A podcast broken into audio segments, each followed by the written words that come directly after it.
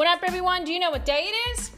It's Thursday. You know what that means? It's Dog Facts Thursday. This is your host, Jennifer Dog Mom DeAngelis, with my three sidekicks, Maya. Maya's laying down. Lauren. And Julia. On today's episode, we are going to be talking about why dogs dig holes and bury their bones. Wait, Mom. Dogs really bury bones. Maya doesn't bury her bones. Well, yes, dogs do actually bury bones, but it's not just burying bones. Have you ever noticed that your dog likes to take their favorite things and bury them inside your couch or cushions, and in Maya's case, her blanket? Yes. Maya always hides her bone or an ice cube inside of her blanket. Exactly. This is a natural instinct inherited from their ancestors, or should I say wolves, because in the wild, it was all for themselves. When hunting for food, they would eat what they wanted and then hide or bury the rest for later. So it is natural for your dog to take his favorite bone, toy, shoe, or sock and bury them away for them to feast on later. Now, that explains burying bones, but some dogs will just dig holes and not bury anything. I'm glad you asked why dogs just dig holes. Well, digging is a little bit different. That has to do with genetics. For instance, hunting breeds are bred to hunt and to dig out prey if they have to.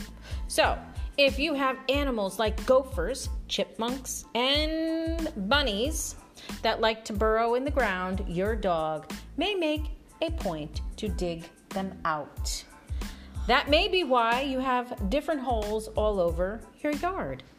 Is that why Maya dug a hole in the backyard? Yes, that is why. But there are other reasons why your dog might be digging up your yard. And one of them could be stress. Wait, what stress? Yes, dogs get stressed out too. And just like humans, they need an out to relieve their stress. Digging is actually a very fun exercise for them to relieve stress and have mental stimulation.